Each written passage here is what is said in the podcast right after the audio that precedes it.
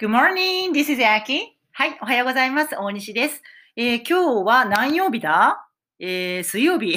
早いですね。はい、えー今日も私は今音読を100回終えて、今から朝ごはんを食べようかなというところです。はい、えっ、と、なんか結構福岡は朝日差しがすごくて、結構暑いんですけど、本当に。はい。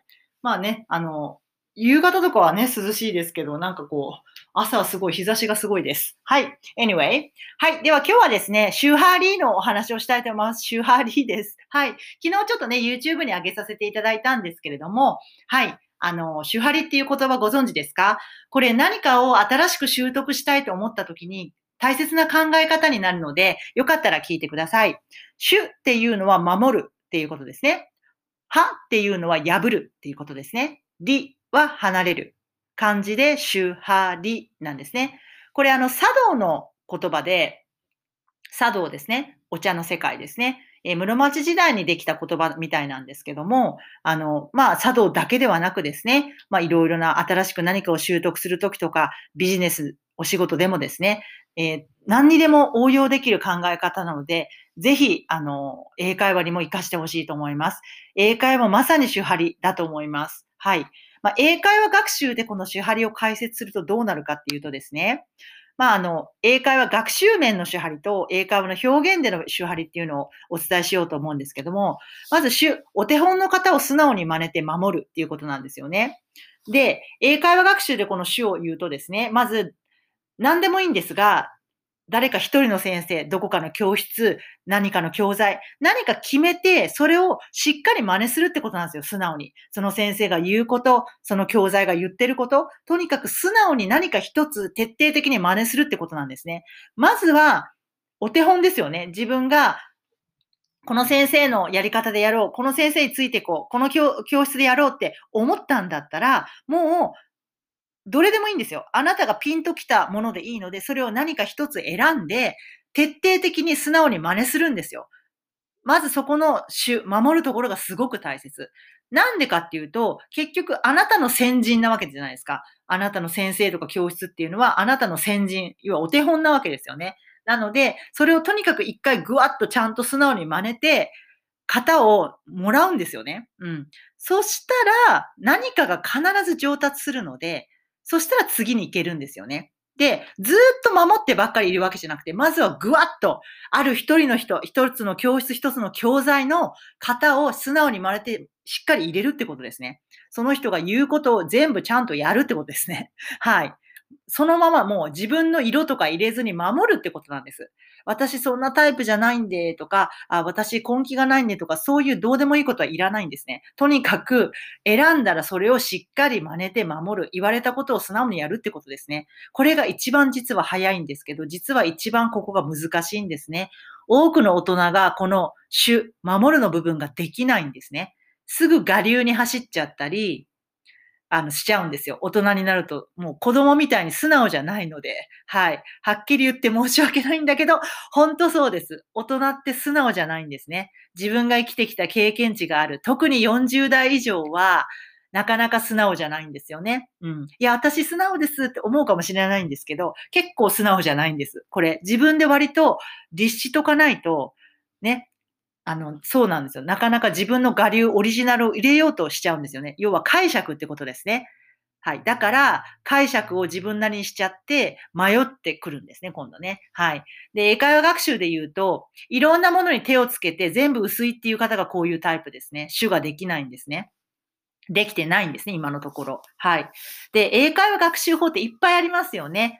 ね、ある人は発音が一番大事だ、発音からやってねっていう人もいるし、ある人は文法からやってねっていう人もいるし、えーある方は、そうだな、えっ、と、あ、聞きまくるっていうね、聞きまくらないとって言ってる人もいるし、ある方はたくさん話さないとっていう方もいると思うんですよね。うん。えーあとは、えドラマとか洋楽から、え学ぶといいよっていう人もいると思うんですよね。で、はっきり言ってね、全部いいんです。全部いいんですよ。はい。どれが間違いとか、どれが正解とかじゃないんですよ。二者択一じゃなくて、それぞれの先生、それぞれの方、それぞれの教室が自分がやって良かったこととかを取り入れて試行錯誤して出してるわけですよね。だから全部いいんですよ。はい。要はですね、山登りで例えると頂上は一緒ってことです。私だったら英会話初心者さんがね、早く話せるようになる、ね、気持ちを込めて日常会話ができるようになるっていうところをゴールとしているので、そのゴールを目指している生徒さんに対してだったらゴールが一緒なんですけど、その頂上っていうのは一緒なわけですよね。うん。で、その頂上に向かうのに、いろんな学習方法があって、ルート A を取る人、ルート B を取る人、ルート C を取る人っていうのがいるだけなんですよ。それが学習方法ですね。何からやればいいかとかそういうことですね。で、ただ、山登り考えてみてください。ルートは違っても頂上1個なんですよ。ね一緒ですよね。どの道辿るかだけなんですよ。だから、学習方法を選ぶときっていうのは、あなたがピンときたものとか、あ、これやってみたいと思ったものでいいんですよ。ただ、それをやってください、素直に。素直にやるってこと。この種の部分をやらないと次が来ないので。とにかくどれでもいいんだけど、あなたがピンときたものを、お手本の方を素直に真似てしっかり守っていく。その先生や教室の完全コピーを目指すんです。言われたことを素直にやってですね。で、そこで完璧とかないんで別に。ただ、完全コピーを目指そうとすることで、主ができるんですよ。うん。でも完全はないです。なぜかというと人間はみんな違うので、完全とか完璧とかはないんです。はい。それはもうどの世界も一緒ですよね。で、ただ一個何かを守ったら、必ず上手くなるんですよ。何かが上手くなる。抜けるんですよ。うん、抜けるんですよね。そうすると次に、あ、じゃあ、もうこの先生は卒業、この教室は卒業ってなってくるんですね。この教材は卒業。だから今度は他の方を取り入れる。破るの方ですね。私これもやってみたいと。ね、私ちょっと、あの、次の文法言ってみたいとか、次のね、あの、発音矯正をちょっとよりあの高度なものにしていきたいとか、なんかいろんな、こう、これを取り入れたいっていう方がまたできてくると思うんですよね。はい。そんな感じで他の方も取り入れて、既存の方を破っていくわけですよね。はい。そして、この主と歯を繰り返していくんですよね。新しい先生、その自分が選んだ先生や教材を見つけて、それを、ま、徹底的に真似て守る。そして、それができたら破る。で、また次の新しい先生とか新しい教材に進む。ね。そしてまたそれを守る。そしてまたそれを破るを繰り返していくわけですよ。だからレベルが上がっていくんですね。で、それができていくうちに最後の理、離れる。もう型から離れて自分の個性を爆発させることができるようになるわけですよね。その道で。だから、いきなり個性とかないんですよ。どんな道もですね。で、えー、もしあなたが今40歳以上だったら、なかなかこのね、最初の主っていうのを素直にやることが意外とできないんですよね。自分の経験値があるので、いや、これってこういうもんだし、とか、私ってそんなタイプじゃなくて、みたいな、なんかね、解釈が入ってくるんですよ。あの、はっきり言ってそれいらないから。新しいことっていうのは、新しいことですよね。あなたにとって新しいこと、まだ自分が習得できていないものっていうのは、あなたは子供なんですよね。3歳児なので、素直に真似するのが一番近道ですね。はい、ということなんです。シュハーリーの理からじゃなくて主からなんです。そして主が私たち大人になればなるほど、40代以上は特に、もう50代だったらもっと、60代だったらもっと素直に真似ることが難しくなるんですよね。だからこそ自分を客観的に見て、素直に真似ようって思わないといけないです。新しい道はですね。ということになりますね。そしたら絶対に、あの、何かが上手くなるので、次の破る、他の方も取り入れられるようになってくるんですよね。そして最後自分の個性、オリジナル感が出てくるわけですね。はい。ということですね。じゃあ英会話表現で言うとどうなるか。今のは英会話学習についての手張りですね。英会話表現の手張りっていうとどうなるかっていうと、例えば、土砂降りっていう表現があるとしますね。土砂降り。今、土砂降りですと言いたいとする。ね。これもいろんな英会話のフレーズがあるわけですよね。じゃあ、主の表現っていうのは例えば、It's raining so hard. It's raining so hard. とか、There is heavy rain. There is heavy rain. とか、まあ、要は基本的な応用が効く元の話、言い方、フレーズってことですね。はい。で、これが、まず、あの、普通に言えるようになること、応用が効くしですね。例えば、hard って、ね、形容詞できついとか大変という意味もあるんだけれども、その副詞ですよね。まあ、激しくみたいな意味もあるわけじゃないですか。そういう感じで、要は使い回せる単語をちゃんと基本を使って、今、今降ってるから現在進行形で、rain 動詞っていうのを it's raining っていう風に変えたりとかですね。はい、そういう風に基本の方ですよね。どの文章にも応用できる基本の方でお話ができるっていうのが主なわけですよ。まずここをやっぱり言えたり、自分が理解することが大切ですよね。それができたら他にも土砂降りって表現あってね、例えば pour。Pour って注ぐ。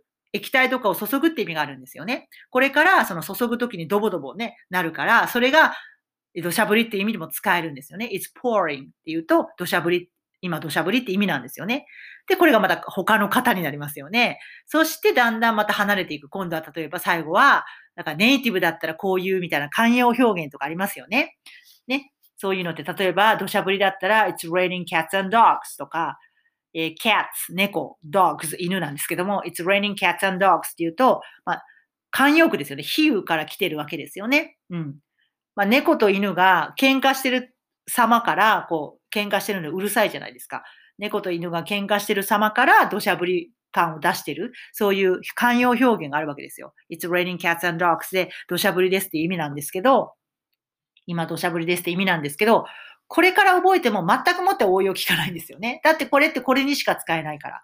だから、ネイティブが使う表現とか、ネイティブだったらこういうよみたいな表現とか、あとこういう慣用句ね。